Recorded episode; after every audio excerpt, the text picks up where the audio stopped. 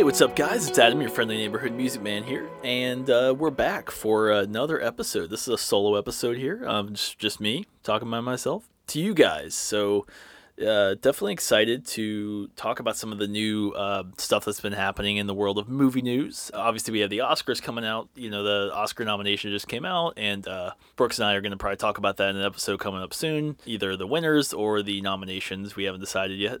we haven't decided whether we want to do like an Oscar prediction kind of episode or uh, more of a let's recap the winners kind of thing. So, either way, Oscar episode will be coming up soon. But this one is kind of summing up some of the news that's happened in the last like like week or so. Pretty interesting announcements in terms of movie stuff. Now I'm actually going to start with the the movie that I kind of. It's funny because I kind of knew this was happening a while ago because.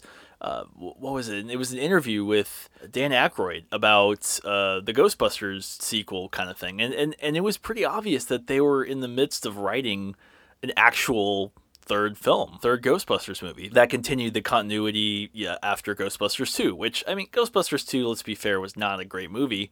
It's funny cuz actually my my parents always talk about that. They were supposed to go see Ghostbusters 2 but uh, you know in theaters but unfortunately i was born um, so they couldn't go see it. So I, I, always joke about how i saved them from it because it wasn't that great. But um, the first ghostbusters was a classic very very very good movie um, good mixture of comedy with a little bit of that you know 80s horror and it, it just it, it worked. Great theme song a great score. The the fact that we have a real Ghostbusters 3 coming out, um, not not like a spin-off type thing, which was the 2016 film.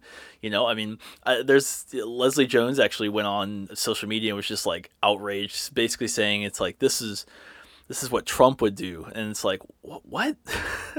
this is what they should have done in the first place was have an actual sequel, kind of like, you know, like Jurassic World and The Force Awakens, like a sequel slash reboot, you know? And not this like spin-off that doesn't make any sense. Like it has nothing to do with it being girls. And and I think that's an issue that like this new thing is actually gonna have is that now it seems like it's you know, men trying to get their franchise back. It's like, no, this is just you know, it's actually supposed to be um, a group that they're passing the torch to, half and half group. It's two girls and two guys. That's that's what that's perfect. You know, that makes sense. If you're gonna, you know what I'm saying, you don't have it doesn't have to be one or the other. Like, and I think that's what's really good about this one because it finally splits the difference in that sense, in the gender sense, but also in the fact that we're getting a Ghostbusters three. You know, written by uh, Jason Reitman, or I think he's is he uh, directing it? Yeah, he's um uh, writing and directing it. You know, he's taking the the torch from Ivan, uh, essentially. And of course, it's assumed that Bill Murray, Dan Aykroyd, Ernie Hudson, Sigourney Weaver, you know,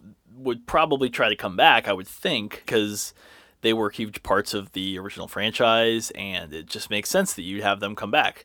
Um, obviously, Harold Ramis passed away in 2014, which you know really sucks because uh, for many reasons, obviously, but he was very much that other spirit. You know, him and I'd say him and Bill Murray almost were the the two that really had because they always had a lot of chemistry as as performers, anyways. You know, in Stripes and you know, obviously Ghostbusters and uh, a couple other great films. It's just like uh, you know they really had a good chemistry as a as a comedic duo. Um, obviously Dan Aykroyd, you know, same with him as well, and Ernie Hudson kind of always felt you know he like he was he was just kind of the helper in that in that sense you know where he uh, wasn't really a scientist. He was kind of like the the grunt man who helped with them. But uh, still uh, you know a, a, big character you know still one of the ghostbusters. So i'm hoping that we'll have them returning.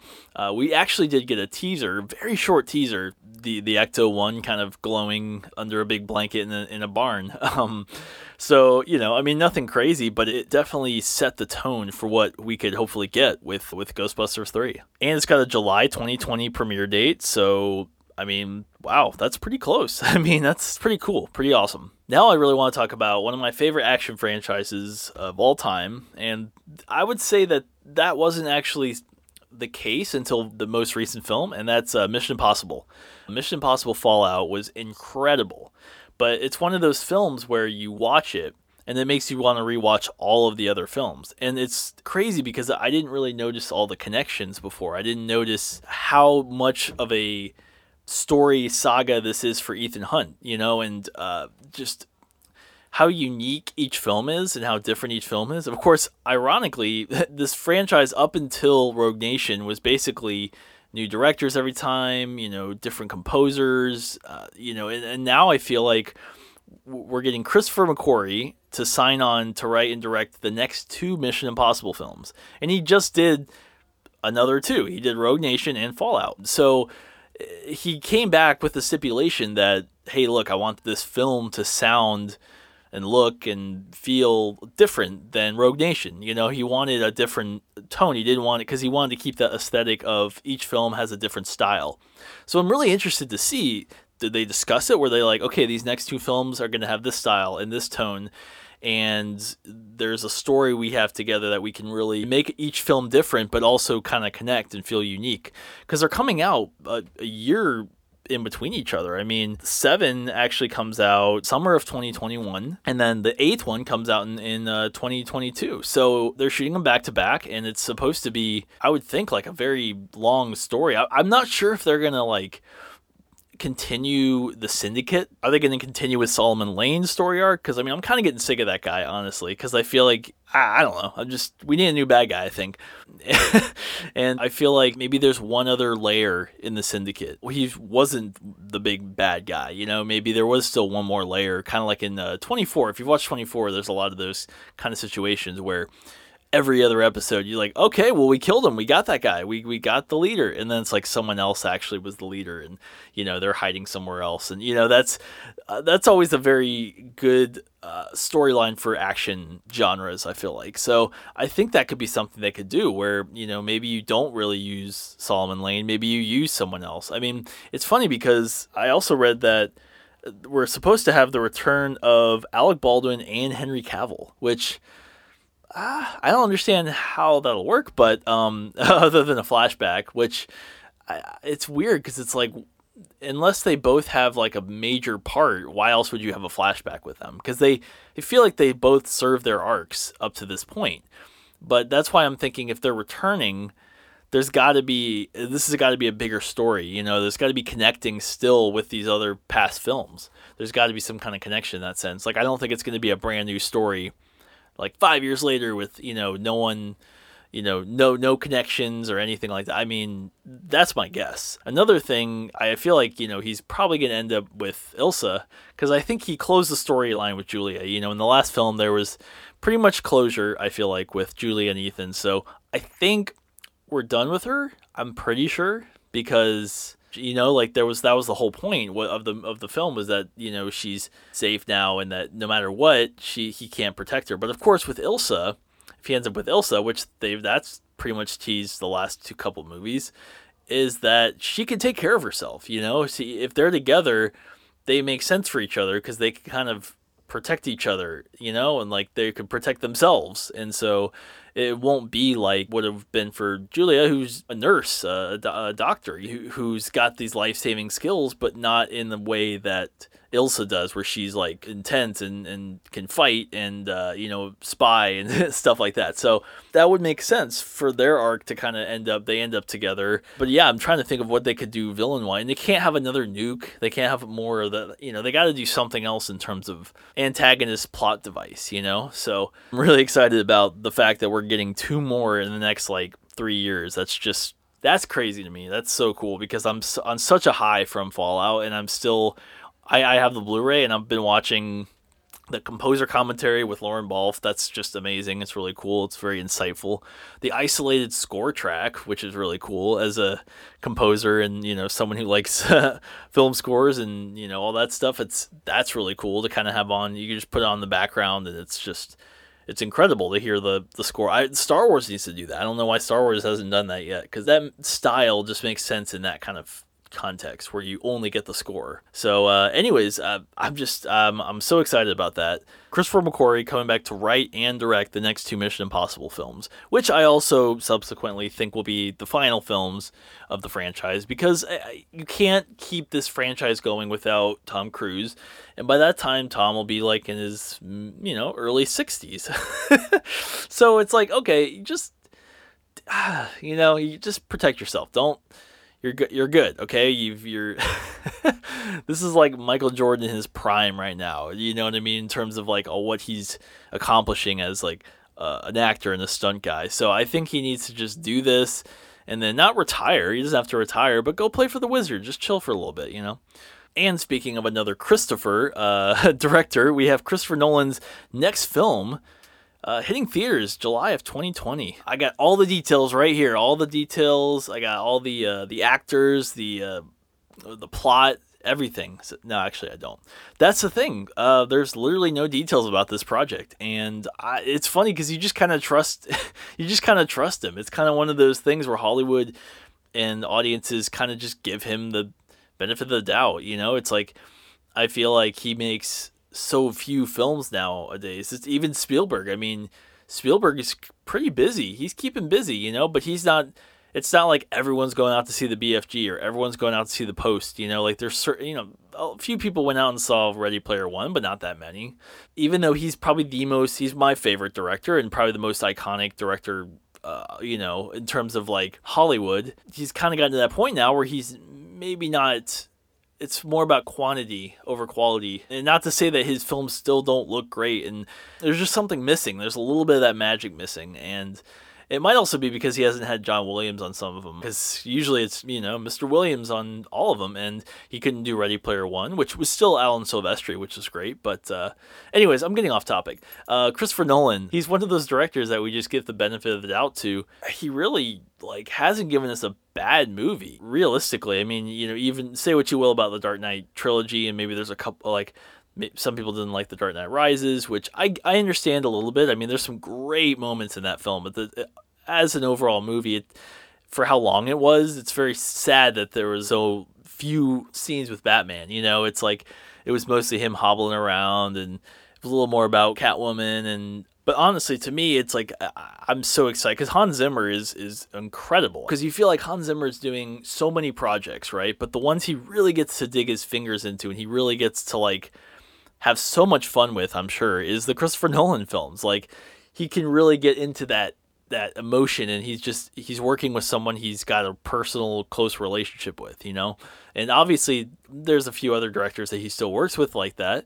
You know, it's like a Spielberg Williams collaboration. It's it's very very much about how they're both the the top tier of their game, you know. There's some films I'm sure that Hans Zimmer works on where he's working with a director a lot lower in credibility and scale and stuff than Hans Zimmer, you know what I mean? And either way, I'm really excited about this Christopher Nolan film coming out. Who knows what it's going to be? Uh, we'll find out. Actually, there's an episode coming up soon uh, with Brooks and myself where we're going to be talking about, um, you know, ranking the Christopher Nolan films. So uh, you know, in anticipation to see what this is, uh, we're gonna gonna talk a little Nolan. So uh, yeah, if you're excited about that, stay tuned. Next few weeks uh, should be there. Hopefully soon. Hopefully sooner than that.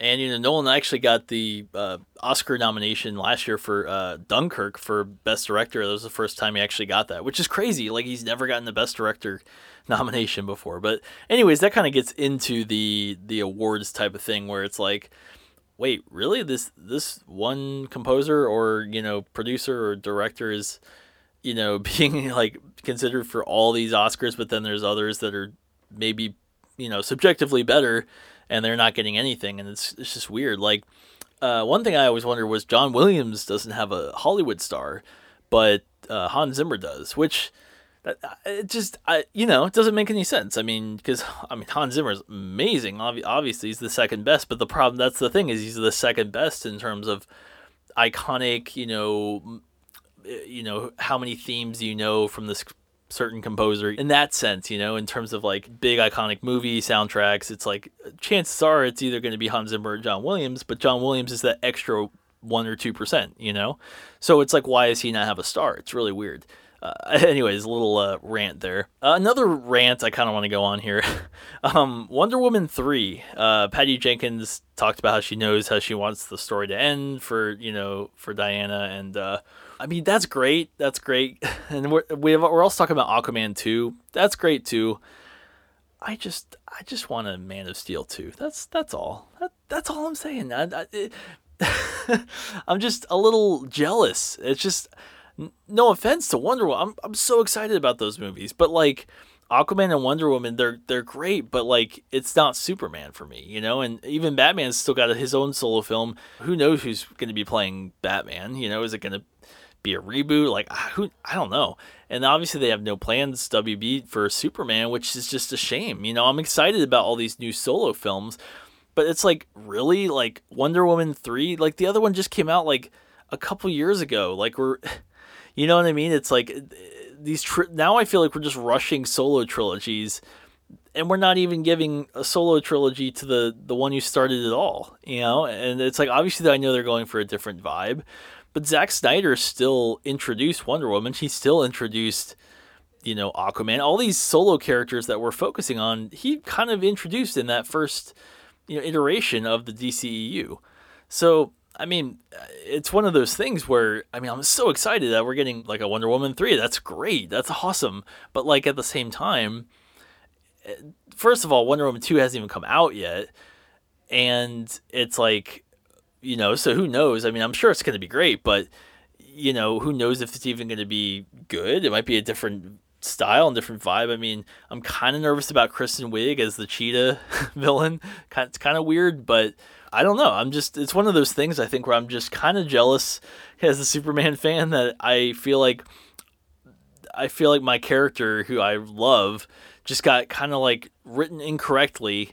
But even then, I think I think Man of Steel is a masterpiece. It's like my favorite superhero film of all time. I mean, up there, it's like at least top three. And it just it feels like he got shortchanged in his own sequel with BVS. And so, I guess the fact that they're kind of like, well, I guess Superman didn't work. No, it just it didn't work because it got crammed. This this massive, awesome storyline from the comics got crammed into the end of one movie, and then thrown in randomly and not not correctly in another you know team up movie where he shouldn't have even been back. I mean, Justice League should have been about those you know those other characters, Cyborg and Flash and Wonder Woman and Batman, learning how to work together as a team without Superman. And then, because if it's like, like without, let's just be real, in, in Justice League, without Superman, they were gonna win. They were done. They were, for some reason, they couldn't overpower this thing. Wonder Woman, I don't understand why she can't beat it. Like, because Wonder Woman's got pretty much the same powers as Superman. She might be a little less, you know, she might not have as much strength. Because, I mean, like from that one scene in Justice League where he kind of like headbutts her. but I wonder why she can't defeat him. It just doesn't make sense because I don't know. It's it's like if she could cut off she cut off Doomsday's arm, you know, with her lasso. I just feel like and then I feel like Aquaman didn't have any water things to do. It just it, it kind of just felt like there was this movie and let's just throw these characters into it. Who cares what their powers are? Who cares what their skills are? Who cares what their history is? It's just kind of like it was this this cookie cutter movie with like two set pieces, act two action set pieces that were basically in a silo and I don't know. Just I that that movie did not work for me. So it's like and that's where people are like, "Oh, finally we're going in the right direction." No, we're not. Not at all. We're like we're retconning all the really good, deep, emotional stuff that they had in those first couple films. I mean, say what you will about BVS, but I mean, it it at least gave us something. It was something to latch onto and, and debate about. You know, with Justice League, it was just like, well, that was a throwaway. You know, it was just like uh, BVS might have been a big convoluted novel, but Justice League was like half a piece of paper. You know what I mean? So it's like, in terms of weight, so I, mm, I don't know. But Wonder Woman 3 is being talked about, so I thought that was kind of interesting to throw in there just because uh, got to throw in some DCU stuff. Definitely connect with me on social media uh, at Music Man, M U Z I K M 4 N, on Twitter, Instagram. Let's uh, let's talk movies and uh, movie scores and all that good stuff. And I also really appreciate it if you could rate and you know review and subscribe to this podcast if you haven't already. Uh, really helps helps with the rankings so that people can listen to my fun voice all the time. Thanks again. I'm Adam, your friendly neighborhood music man. Have a good one.